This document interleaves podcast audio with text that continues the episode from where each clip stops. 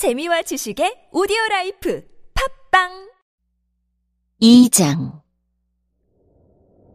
오순절이 되어 제자들이 한 곳에 모두 모였습니다. 그때 갑자기 하늘에서 세찬 바람 소리 같은 것이 나더니 사람들이 앉아있던 집안을 가득 채웠습니다. 그리고 혀처럼 생긴 불꽃이 사람들 눈앞에 나타났습니다. 그 불꽃은 여러 갈래로 갈라져 그곳에 모인 한 사람 한 사람 위에 머물렀습니다. 사람들은 다 성령으로 충만해졌습니다. 그리고는 성령께서 말하게 하시는 대로 자기들의 언어와 다른 외국어로 말하기 시작했습니다.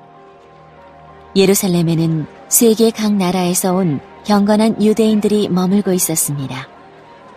이 말소리가 나자 많은 군중들이 모여들었습니다. 그들은 믿는 사람들이 자기네 나라 말로 말하는 것을 듣고는 모두 놀랐습니다. 군중들은 너무나 놀라 이상히 여기며 말했습니다. 보시오. 말을 하는 이 사람들은 모두 갈릴리 사람들이 아닙니까? 그런데 우리가 이 사람들이 저마다 우리가 사는 지방 말을 하는 것을 듣게 되니 이것이 도대체 어찌된 일입니까?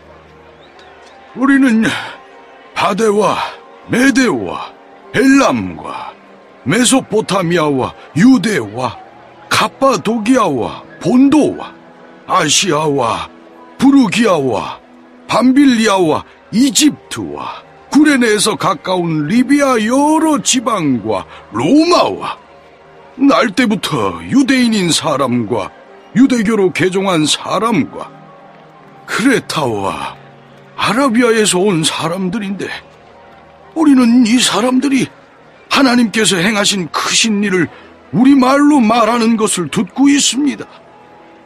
사람들은 모두 놀라 어리둥절했습니다. 다만 서로 얼굴을 쳐다보며 이게 도대체 어떻게 된 일이지요? 라고 말할 뿐이었습니다. 그러나 사람들 중에는 저 사람들이 술을 너무 많이 마셨다. 하며 놀려대는 사람도 있었습니다. 베드로가 열한 명의 사도와 함께 일어서서 군중을 향해 큰 소리로 말했습니다. 유대 사람들 그리고 예루살렘에 사는 모든 주민 여러분 이 일을 여러분께 설명해 드리겠습니다. 내가 하는 말에 귀를 기울여 주십시오. 지금은 아침 9시밖에 되지 않았으니 이 사람들은 여러분이 생각하는 것처럼 술에 취한 것이 아닙니다. 오늘 일어난 일은 바로 요엘 예언자가 예언했던 대로 이루어진 것입니다. 하나님께서 이렇게 말씀하셨습니다. 마지막 날에 내가 내 영을 모든 사람에게 부어주겠다. 너희의 아들과 딸들은 예언할 것이요. 너희의 젊은이들은 환상을 볼 것이요. 너희의 늙은이들은 꿈을 꿀 것이다. 그날에 내 남자 종들과 여자 종들에게까지 내 영을 부어주겠다. 그러면 그들은 예언할 것이다.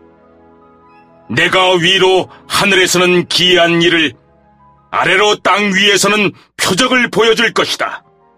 피와 불과 짙은 연기가 일 것이다. 해가 어두워지고 달이 핏빛으로 변할 것이다. 이 일이 일어난 후에 크고 영광스러운 주님의 날이 올 것이다. 그러나 누구든지 주님의 이름을 부르는 사람은 구원을 얻을 것이다. 이스라엘 백성 여러분, 이 말을 명심해서 들으십시오. 나사렛 사람 예수님은 하나님과 같은 권위를 지니신 분이셨습니다. 하나님께서 예수님을 통해 일으키신 기적과 기이한 일과 표적으로 이 사실을 여러분에게 분명히 보여주셨습니다. 그 모든 일은 여러분 가운데서 일어났으므로 여러분 모두가 잘 아실 것입니다.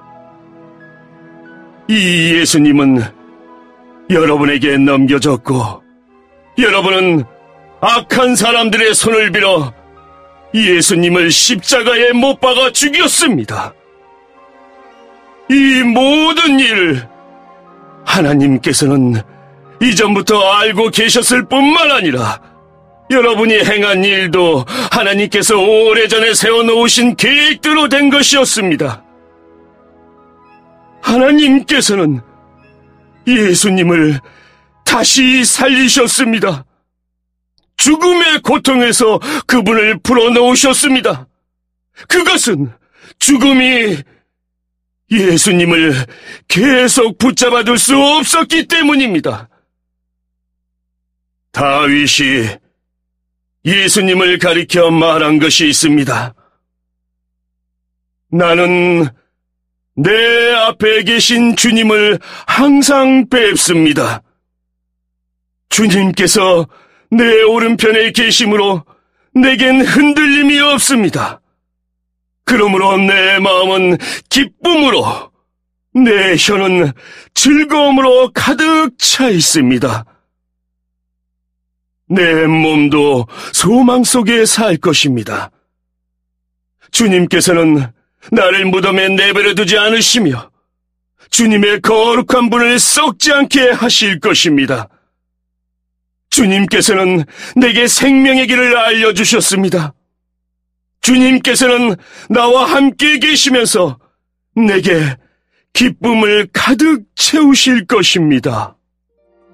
형제 여러분, 나는 우리 조상 다윗에 대하여 여러분에게 자신있게 말씀드릴 수 있습니다. 다윗은 죽어 땅에 묻혔으며 그의 무덤은 오늘날까지 우리 가운데 남아 있습니다. 하나님께서는 다윗에게 그의 자손 가운데 한 사람을 택하여 다윗의 보좌에 앉게 하실 것이라고 맹세하셨습니다. 다윗은 예언자여서 하나님께서 맹세로 약속하신 이 내용이 무엇을 가리키는지 잘 알고 있었습니다. 다윗은 이 내용을 미리 알고서 그리스도의 부활에 대해 이렇게 말했습니다. 그분은 무덤에 계속 머물러 있지 않았고 그분의 몸은 썩지 않았다. 이 말씀대로 하나님께서는 예수님을 다시 살리셨습니다. 우리 모두가 이 일의 증인입니다. 하나님께서 예수님을 높은 곳에 올려 하나님 오른편에 앉히자 예수님은 하나님 아버지께서 약속하신 성령을 받아 지금 여러분이 보고 들은 것처럼 우리에게 부어주셨습니다. 다윗은 하늘로 올라가 본 적은 없었지만 이렇게 말했습니다. 하나님께서 내 주님께 말씀하시기를 내 오른편에 앉아 있어라. 내가 내 원수들을 내 발 아래 둘 때까지. 그러므로 모든 이스라엘 백성이 분명히 알아야 할 것이 있습니다. 여러분이 십자가에 못 박은 이 예수님을 하나님께서는 주와 그리스도가 되게 하셨다는 사실입니다. 사람들은 이 말을 듣고 마음이 찔렸습니다. 그래서 베드로와 다른 사도들에게 우리가 어떻게 하면 좋겠습니까? 라고 물었습니다. 베드로는 이렇게 대답했습니다. 회개하고 여러분은 각각 예수 그리스도의 이름으로 세례를 받으십시오. 그러면 여러분의 죄는 용서받을 것이며 성령을 선물로 받게 될 것입니다. 이것은 여러분과 여러분의 자녀뿐만 아니라 먼 곳에 떨어져 사는 사람들, 즉, 주 우리 하나님께서 부르시는 사람들에게 주시는 약속입니다. 베드로는 이 밖에도 다른 여러 말로 그들에게 호소하고 이 악한 세대에서 구원을 받으라고 권하였습니다. 베드로의 설교를 받아들인 사람들은 세례를 받았습니다. 그날 믿은 사람의 수는 3천 명이나 되었습니다. 사람들은 사도들의 가르침을 받으며 서로 교제하고 빵을 나누어 먹고 기도하는 일에 힘썼습니다. 사도들을 통해 많은 기적과 표적이 나타났습니다. 그러자 모든 사람들에게 두려운 마음이 생겼습니다. 믿는 사람들은 다 함께 모여 모든 물건을 공동으로 사용하며 살아갔습니다. 그들은 재산과 모든 소유를 팔아서 필요한 사람들에게 나누어 주었습니다. 그들은 날마다 한 마음으로 성전 뜰에 모였습니다. 그리고 집집마다 돌아가며 함께 모여 기쁘고 순수한 마음으로 식사를 같이 하였습니다. 그들은 하나님을 찬양하였으며 모든 사람에게서 칭찬을 받았습니다. 주님께서는 구원받는 사람을 날마다 늘어나게 하셨습니다.